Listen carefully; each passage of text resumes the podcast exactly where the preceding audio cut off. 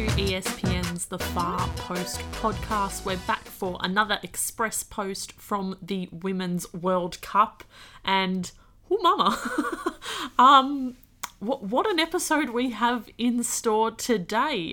We had two matches yesterday. The Netherlands and Sweden progressed through, but obviously the big news of yesterday was the United States are out of the Women's World Cup. A sentence I simply never thought we would ever say.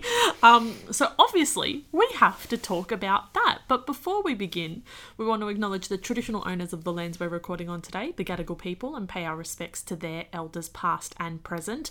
For this episode, you have me, Marissa Lodanik, and Angela Christian-Wilkes. Anna Harrington will be joining us via voice note. Sam Lewis may be joining us via voice note. It really depends. It's another day of moving parts for Team TFP, but obviously we need to start with the results from yesterday, which were simply mad. They were unbelievable, and if you didn't watch it yourself, you probably wouldn't have believed it. But the two results from yesterday were the Netherlands beating South Africa 2-0, and then Sweden defeating the United States on penalties. They played out a scoreless draw after 120 minutes, and Sweden eventually won 5-4 on penalties. So we need to talk about the US first, because there's simply no other way we can start this chat. Do you have an adjective for it, Angela?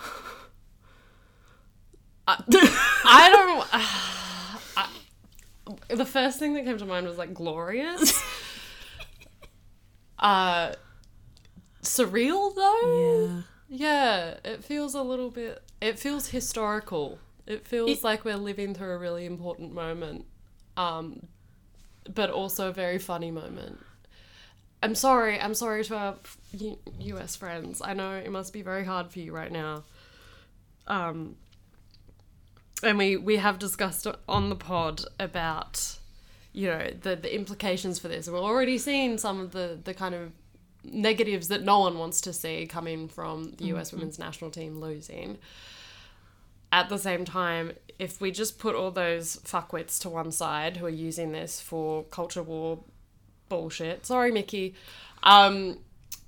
Also, sorry, friend of the pod, Ollie, recently binge listened to a lot of our podcasts and was like, what do you mean when you say sorry, Mickey? So if you're new here, when we're saying sorry, Mickey, ESPN are owned by Disney, and Disney is obviously owned by Mickey Mouse. So that's who we're apologizing to there.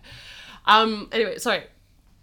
But that aside, yeah, just very important moment. Mm-hmm. Because it's not just about the US, and it's for the rest of this tournament not going to be about the US at all. So it's exciting. The game itself, we will get into that, but we'll listen to Harrow's thoughts and onions first. But yeah, in terms of words, surreal, I would say. I reckon that's the only word for it. But like I said, we will have the thoughts of one Anna Harrington. She has sent me like 7 voice notes on WhatsApp. So these are Harrow's thoughts on this USA-Sweden game. Well, that was insane. Marissa and I obviously went to the Sydney fan zone. Oh, no. This was on 1.5. That's all right. We'll try again. Decaffeinated Harrow now. These are the thoughts. These are the actual thoughts of one Anna Harrington. Well, that was insane. Marissa and I obviously went to the Sydney fan zone for this one, and as you've probably already said, Marissa, it was really packed with Americans, and my vibe was a lot of them were Americans that thought they would be in Sydney that day because they would have topped the group, which they obviously did not. They were playing in Melbourne instead, so that was quite funny to me. And they clearly outnumbered everyone else there, and it was the most eerie silence ever after the final penalty went in.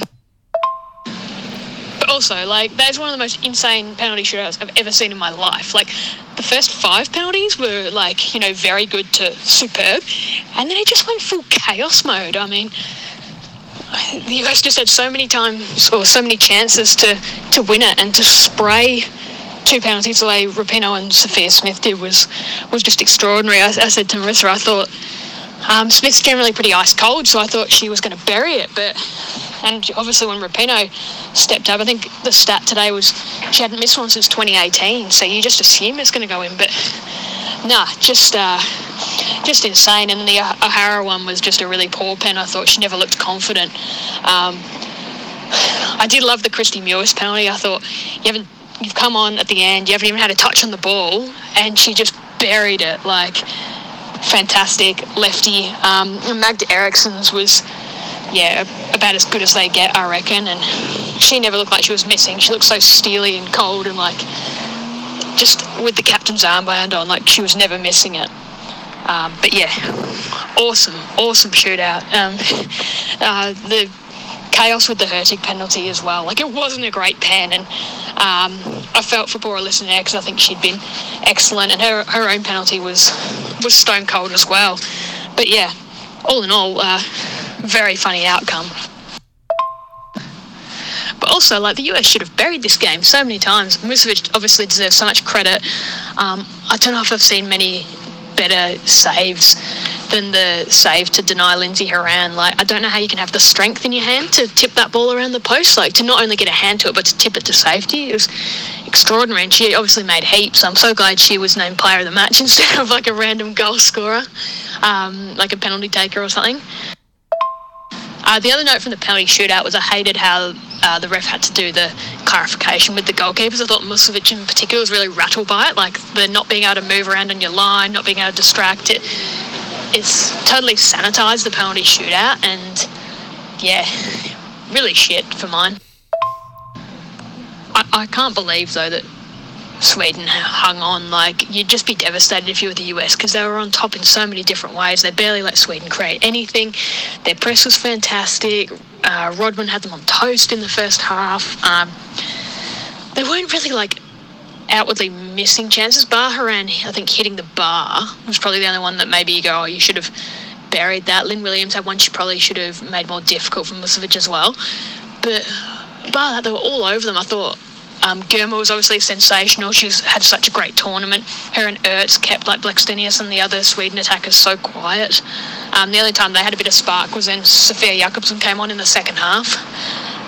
I thought Lindsay Horan was amazing, like, a full-blown captain's game. Like, in terms of leading a response, she just completely led the charge. She put him on her back at times. She looked the most threatening around goals. Sweden had no answers for her through midfield because she's so obviously strong and powerful, but also technically sound as well. She left everything out there, and yeah, I thought she was just superb. Yeah, I will be really interested to see how Sweden-Japan plays out, because the way the US were able to sort of get in behind and really create some great chances, I feel like Japan can do that, but on another level. And Sweden just didn't really offer anything bar their set pieces. Like, when they started, the smartest they actually played was in extra time. They actually started to create. They tried to play through the US press for the first time instead of just hoofing it long, which for me had always felt like a really naive approach against the US, who set themselves to this sort of stuff all the time. They'll have to play a lot smarter to beat Japan, I think. The one thing that will obviously worry them is the set pieces. We know how good they can be, how dangerous they can be at corners and free kicks with that height and that power. So that will really interest me. I think the game going to extra time will help Japan a lot, because they looked a bit tired at the end of the Norway game, but the mental and physical fatigue of going to extra time and pens will take a huge toll on Sweden.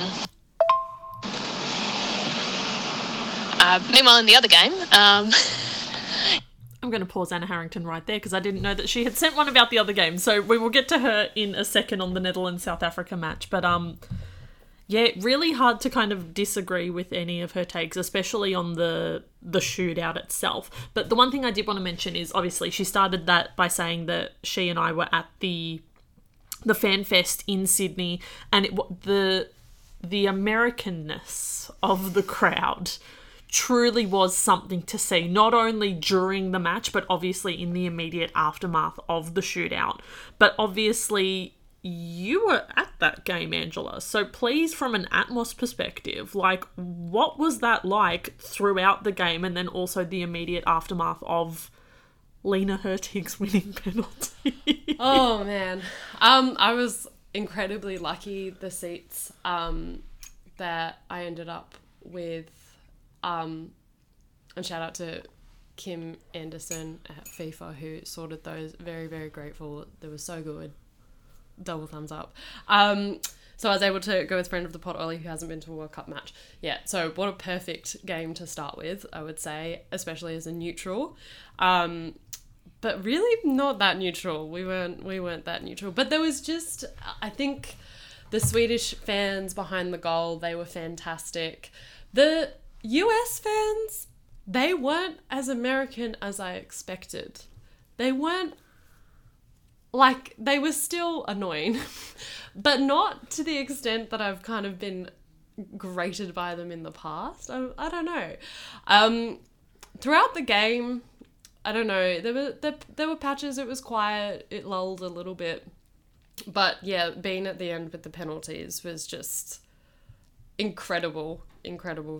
Got to kind of see it on that, you know, angle, looking straight side on to the goal. And there was just such pantomime about it as well. And I think most of the crowd were kind of gunning for Sweden, bar the out and out, you know, US fans that had made it to Melbourne, you know, booked the flexible option or hospitality package or whatever it was. I won't get into that. Anyway, bar the out and out US fans, it really felt like the crowd were with Sweden. And it was interesting having discussions in group chats about like booing and that kind of thing. And there does seem to be an approach of, I don't know, booing in women's sport, there seems to be a different kind of politics around it. But I feel like, I was chatting to a friend of the pod, Tom, about this, and my thing with booing is I'm like, I think that it's fine when, one, it's the US, but two, when it's kind of obviously pantomime. And I think that there was a real theatre, like, or theatrical aspect to the penalty shootout, as there always is. But yeah, just like, and having Sweden being able to do it with their like supporters behind the goal was incredible. Yeah, it was a really, really fun game. I will say, boot to the Mrs. Catering folk, I got up, so when it went into extra time, went up to get myself some more rosé spritzers, because I'm sick of Great Northern. Anyway, so I'm branching out. Anyway, got up to get some more drinks, and they'd shut everything by the 90th minute. So that was a little bit annoying, but perhaps for the best, because I was a bit belligerent by that point anyway, but so were a lot of people. And that's the thing. It's like this game really brought out that side in people, because it was just this very like villain, like the US were villains. And we don't say that in like the team are bad people or anything like that. It's just like they have been this figure in women's football. And so it was very, exaggerated, I think, a lot of the kind of, you know, the booing and the anti-support for the US and then the support for Sweden. Anyway, so it was a really, really fun game.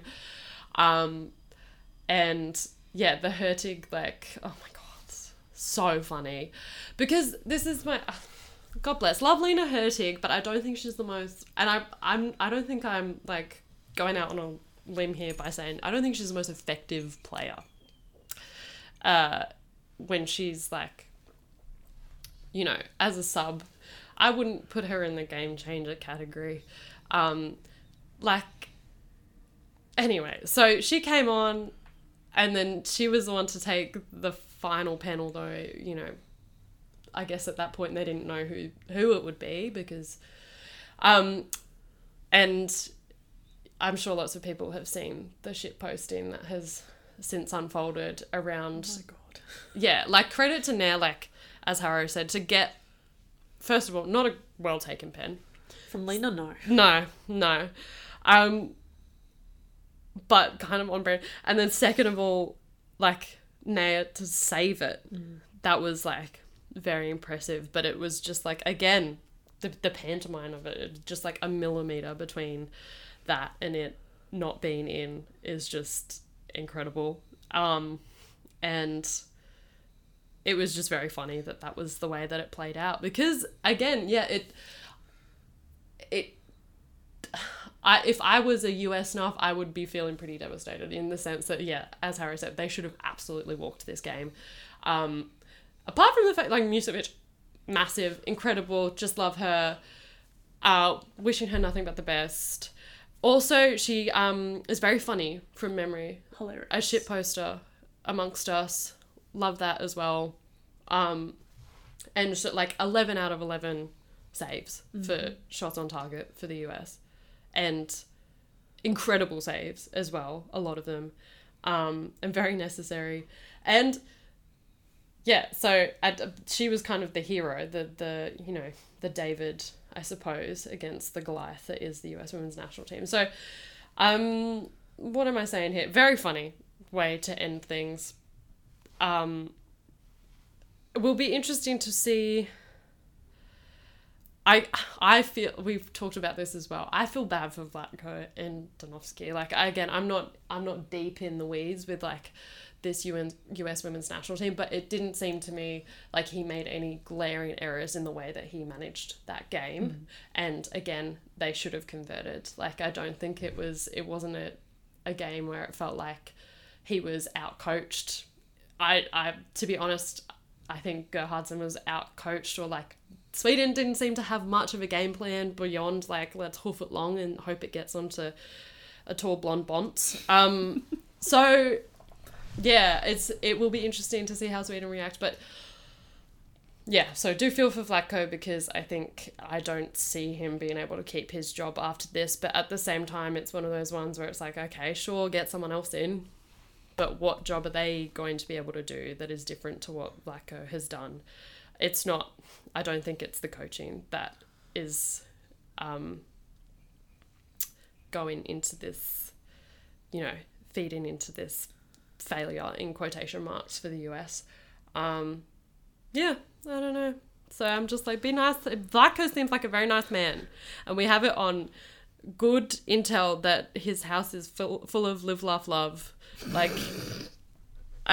decor as well. So I hope his wife is doing okay. Apparently she is responsible for that decor, and I don't know, that just I have a soft spot for him after finding out about that.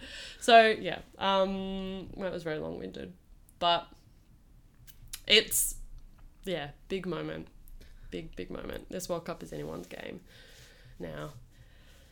It's massive, and part of me is like, you might think of it as like the US went out by a millimeter, but, like, I feel like that's way too simplistic of a way. Like, that entire match was as big as the US women's national team is. Like, it feels fitting that something, the behemoth that is the US women's national team, got knocked out the way they did, and it was a big way. It was a ridiculous scoreless draw. It made no sense. There were so many big saves from Mušović. She was so bloody good.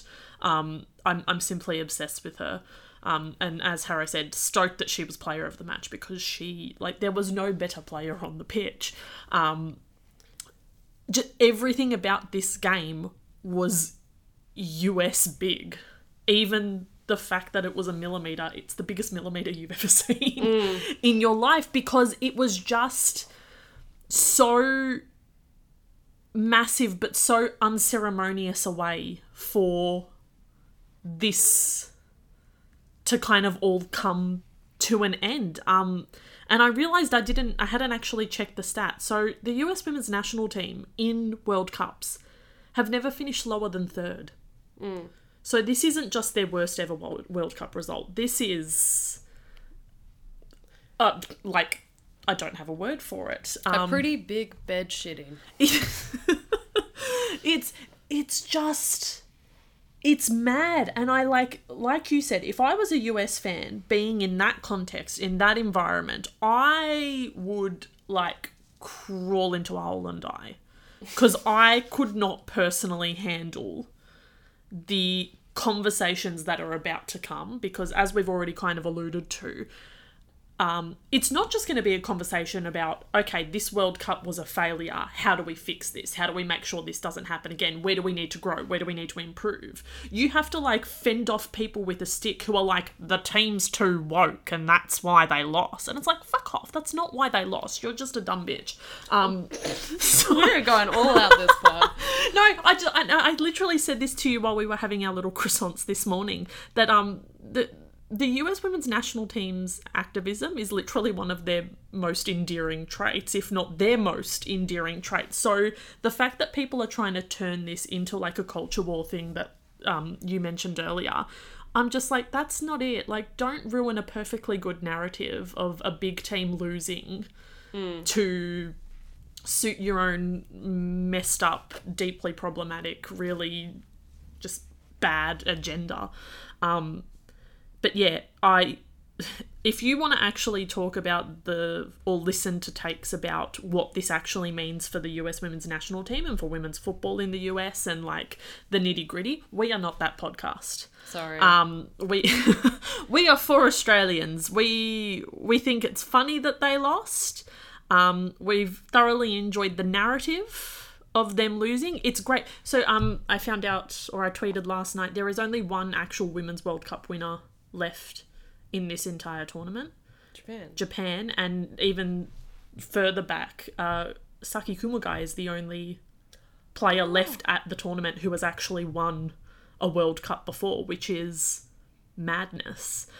So where the odds of a first-time winner is quite high, to be honest, which as Team Chaos, I love that. We want women's football to grow, and unfortunately the US winning all the time doesn't really grow women's football as a whole.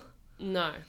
So of course Americans don't want to hear that. They would love the option that allows them to continue being completely and utterly dominant and also have women's football grow, but you can't. Those things kind of have to be mutually exclusive, because otherwise we get to a point where it's just the US winning, and that's not fun unless you're American.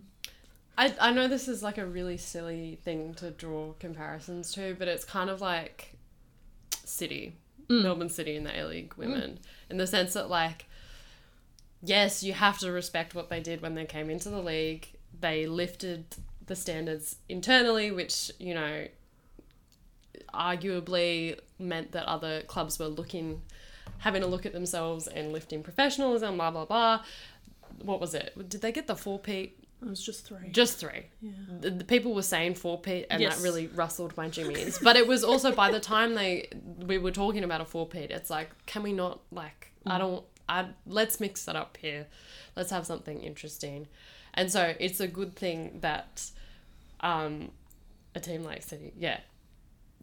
Again, we're an Australian podcast, so I'm sorry if you're an international listener and this isn't landing. But yeah, it's good for women's football to have, for it to be competitive, or just good for sport in generally. So yeah, definitely agree with that. And I just wanted to read out, I got a message from friend of the pod, Eden. She made the good point. She's the post goes from hero to villain for the US. Live by the post, die by the post. So it's again, there's that kind of beautiful little motif of the post. And what it did, it saved their asses in that game against Portugal.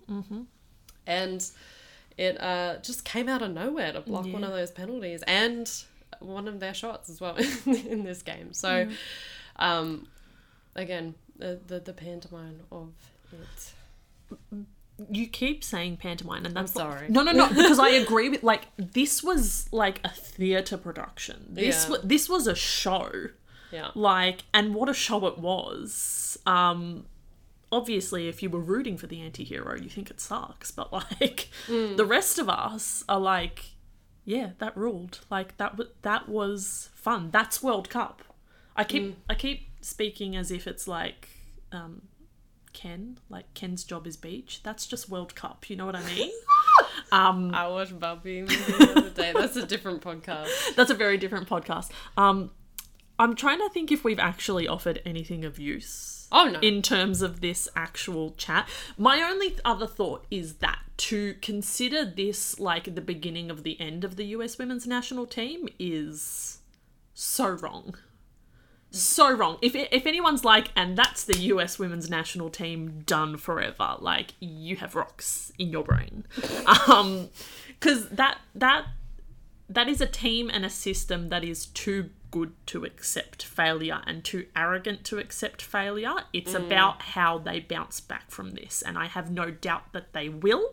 It's just how they go about doing that and whether we see drastic enough changes or whatever it is that needs to be done in time for, say, the Olympics next year in Paris, or if they need to wait a little bit longer for, what, a 2027 World Cup or something. Maybe Carly Lloyd comes out of retirement.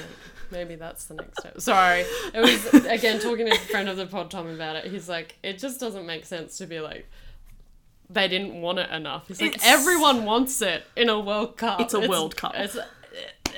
That's not what it's about. It's a World Cup. The last thing I wanted to talk about with this game, like I said, if you want actual American takes and more informed opinions, the ESPN live show on YouTube would have had some excellent one. We've got some excellent colleagues over there who would have been talking about that. I would listen to anything that Meg Linehan does over at The Athletic, because I reckon she will absolutely explain things that need to be done.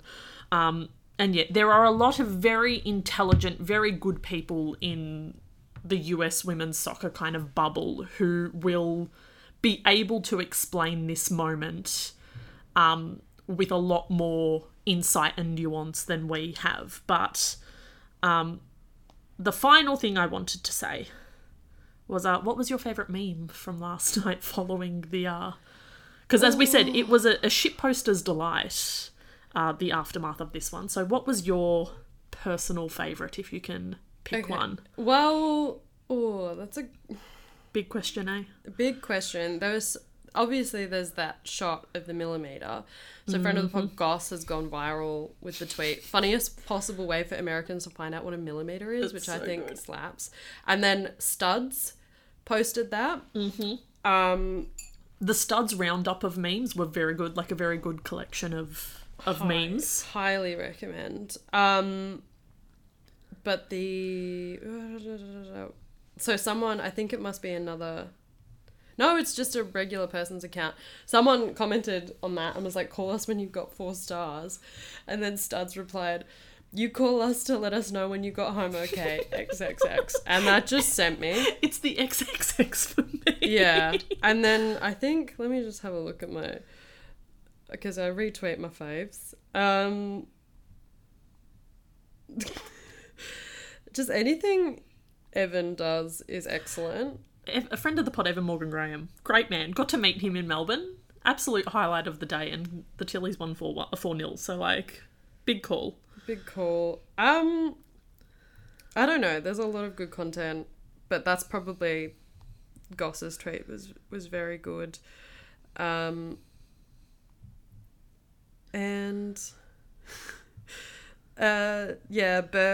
Burke's tweet with the guy that runs the restaurant in SpongeBob. What's his name? He's talking about Squidward. Yeah.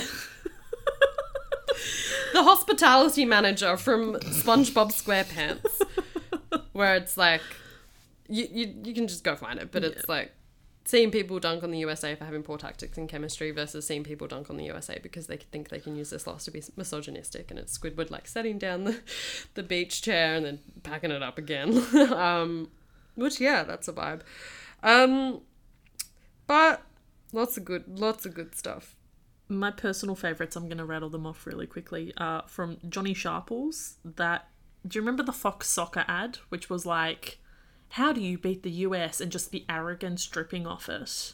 Oh, yeah. Yeah, and then he's just put in the Swedish chef from The Muppets, because that's... Oh, yes, I did. That's how you stop the US, allegedly. Friend of the pod, Steve Smith, who is not the Australian cricket captain, the other one, doing the classic Victorian meme of Dan Andrews on the phone in China saying, put them out on penalties. Made me giggle. The photo from inside the Swedish change rooms where, like, literally the Swedish photographer has got a close-up of the team, like, looking at the goal line technology and how close it was. And then one of the players, I cannot remember who it is, she's just cackling in this photo, and it made me so happy. It was so funny. And two more, because I realise this is just becoming a meme recap. Friend of the pod, Jeff. You won't have to worry about unfavourable kickoff times now, which isn't a meme, it's just true and it's funny. And I think this one was also in that studs meme collection from Vicky. And it was, thank you for the Mušović, which is a little play on the ABBA song. ABBA really was having a moment yesterday, weren't they? But that is enough USA-Sweden chat. Obviously, as Harrow mentioned, Sweden will now face Japan. I feel pretty confident that Japan should beat that Sweden team based on what we saw, because I think Japan are clicking and playing a lot better than the US were. So I see them being a lot more incisive, a lot more clinical, and I don't think... Like, I definitely think Mušović will play well again, but I do think Japan will find a way past her just because they are playing better than the US did. Yes. And I think they just are able to attack through, like, Japan can pull apart defenses a lot better than the US could against Sweden. Yes. I agree with that assessment. All right, let's quickly move on to the other game. It's like it's only two games a day, and yet we have spoken about the US one for half an hour, but it's fine. Anyway, we will now return to the vocal stylings of one Anna Harrington and her takes on that Netherlands-South Africa game. As I said at the start, Netherlands 2, South Africa 0. Here is what Harrow thought. I really felt for South Africa, like that's such a rough way to go out. They really took it up to the Dutch, and for a goalkeeper error to basically seal the result is so disappointing for them. Netherlands, once they got that early goal, really were on top, but they were getting really flustered by the way South Africa getting behind. You'd think that Spain would be able to do that quite efficiently as well, with how high those wing-backs for the Netherlands get up, so it makes it a really intriguing clash. Huge loss for this upcoming game, with Daniela van der Donk getting suspended for that second yellow card. You could see she was in tears at full-time, like it was a pretty unnecessary yellow card to pick up, like a pretty reckless challenge. So that, I think, does somewhat swing the game a little bit in Spain's favour, and I'll be interested to see who can step up. We know Rod's been good, but they've obviously been used as a combination as opposed to 4 years ago, where Rod was sort of their first choice substitute. She's very much a starter and one of their key players now, and has had a super tournament. But yeah, I'm going to be fascinated to see how that one plays out. Jill Rod has been excellent this tournament, and I'm sure Gareth Taylor and Man City are just like, yes, this is why we bought you. But do you have any takes on the Dutchies versus South Africa? Just, I feel, South Africa, more like South Africa. Sorry. I just, really do feel for them, because it was quite an even matchup between them, and it just really felt like bad luck. Again, sometimes... Game is a game of luck. Football is about luck, and things kind of fall in your way. And the Netherlands, similar to kind of, I suppose, Daniel van der Donk being out, it's not fantastic, but they've been quite lucky with being able to set up in the same way and having that consistency this tournament. And I love watching, like... So the South African women's team, I don't know, have followed their story for a while and love them, and I'm just sad that they weren't able to get this done. But at the same time, very positive sign, like the difference, the sharp contrast with like how they performed in 2019 and how they've done this year is just incredible. And again, friend of the pod, Tom, his coaching brain, but he made the good point that it feels like teams like South Africa, who are kind of coming into the mix, they're able to, one of the big differences is being able to manage and play tournament football, and that like kind of sharpen the tactical side of things, which I suppose does come with also developing depth and in your squads and being able to, I guess, have more options to play around with as a coach. But yeah, full credit to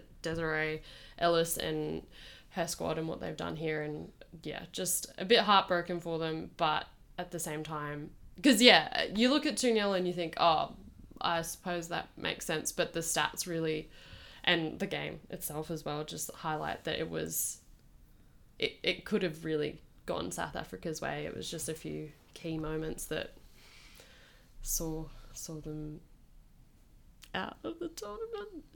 I don't know. Didn't have a whole lot more to add for that one. Mm.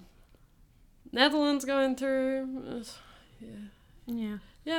I'm happy that they're playing much better football and that they've made a really good bounce back from the Euros. I think that's a nice thing in and of itself to see, you know, have one of those success stories of a team that maybe wasn't thriving, being able to recover and do well. But who are they playing next? I know we've probably mentioned it. Netherlands, yeah. Spain. Ah, oh, get him. Actually, nah. Yeah, I hope. Finish him. What's finish him in Spanish? I don't know. I'll find out for the next pod. Yeah. Can't believe we don't have Hera on for this. She's been fanging to practice Spanish. But yeah, and yeah, Mellon tipped South Africa, so that's an L for Cats Against Colonizers, but CAC, his new little organisation he's starting. Oh my god. Yeah, I really thought South Africa would score at least one. Mm. And that was based on the way they approached the group stage and then just the way they actually played in this match against the Netherlands. So I'm gutted that they couldn't at least find one goal, because as Harrow mentioned, the way they were able to get in behind the Netherlands, that they were panicking, those orange shirts. They were just like, oh, they're running and they're coming towards us. And it was like... yes, they do that, and they do that quite well, actually. They're very smart in the way that they time their runs, and they are able to break with pace, and, like, they're very good at this. But, yeah, as she mentioned as well, no van der Donk for this next clash, which is going to be huge. She was inconsolable after the game, but their coach was like, no, this is not the end of van der Donk's tournament, and we're going to make sure that it's not the end of van der Donk's tournament. So appreciate the confidence from that man. It's one of the only times you appreciate confidence from a man. Mm-hmm. But yeah, also we need to go back to the fact that this game kicked off at midday local time, which was I think 3 or 4 a.m. in the Netherlands, because this whole match was scheduled in order to appease a primetime US audience. And it did not. But the Sydney Football Stadium once again looked sensational. We know, and you would have experienced this firsthand, that the Dutch fans really do go all out for tournaments, and just there's a beautiful little sea of orange. Did they bring the bus? The bus? The toot. They have a bus.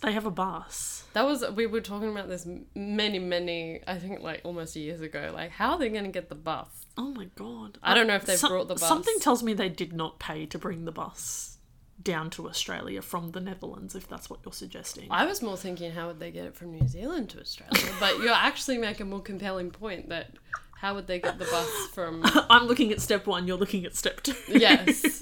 I just, yeah, didn't do all the work in there. Yeah. It's okay. The Dutch... I would like to party with the Dutch fans once, at least this tournament. Originally, I was planning to go to... had kind of set up my... tournament around going to whichever game the Netherlands ended up in, and then Sweden USA happened, and I was like, nah, I gotta be there for that. So hopefully they'll be back, and can they be back unless they make the final though? I think they are on the side of the draw that means they're in New Zealand until I feel, and that's kind of annoying. I'm a bit quizzical about that. It would be frustrating to have to, like, be in New Zealand, come over here for, you know, round of 16 and then go back. Yeah. I don't know. But I'm sure they're flying business class. They're not on that, you know, Jetstar econ life. So shouldn't be too hard. Did I have another point? Nah, no. I don't think so. Oh, yeah. And also, I double-checked this last night just in case anyone is wondering. The yellow card rule, you just have to think of it in terms of, like, it applies up until... It works in the way that no player can be out on 2 yellow cards for the final. But all the games before that, it applies. Mm-hmm. So it's up until the quarterfinals, I believe. Yeah. And then you can't... Yeah, you can get 2 yellows in 2 separate games, but it won't disqualify you from the final. If anyone was wondering. No, good clarification, because I reckon a lot of people would have thought that exact thing.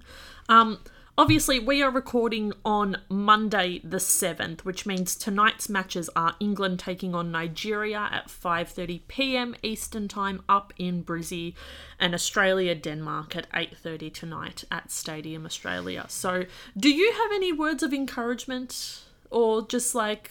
things that may soothe the anxieties of our listeners as we wait for this Tilly's Denmark game to kick off? No, I don't. I have a tummy ache. Sorry, listeners, I tried. I laugh because same. Yesterday I felt particularly ill about it, and then obviously was just kind of gleefully soaking up all of the Sweden US post-mortem. And now I'm back to just being nervous. 'Cause it's just such an important game. I mean, they all are, because it's the home World Cup and this one's literally the round of 16. So, like, I don't know. I said this to you, like, earlier this morning. I can't tell if... Like, I have a sense of calm, but I don't know if that's coming from a place of, like, just utter belief in the girls, or if I have, like, sped-run anxiety to the point where I'm now so anxious I'm calm. Yeah. About it. But I don't know. Look, the only thing I will say is that Caitlin Ford yesterday in the Matchday -1 press conference was like, the Melbourne crowd was the best one that we've played in front of, and she wants Sydney to get louder. So listeners who are from Sydney, listeners who will be at the game tonight, get loud, get a little feral, but don't be a dickhead, I think is the message from Caitlin there. I'm just going to add a couple of words to her take. But nah, look, round of, like, knockout football, getting to watch your team, getting to watch your nation at a knockout game, at a World Cup, is a ridiculous privilege that not many of us have enjoyed and not many of us will enjoy. So even if you are shitting yourself today, enjoy it as well. Because, no, like, but genuine, like, not to go full Taylor Swift again, but make the friendship bracelets, take the moment and taste it. You've got no reason to be afraid. It's going to be fine. Soak it up. It's going to be good. We're going to be okay. Regardless of what happens, we're going to be okay. Yeah. That's my thought. Yeah, we made it this far. We'll make it further. I don't know. In terms of the game itself, I'm, like, confident, but then I'm like, confidence feels yucky. Confidence feels yucky. Tall poppy syndrome, like, confidence feels... And it also... I believe Sam addresses this in her piece that's out today.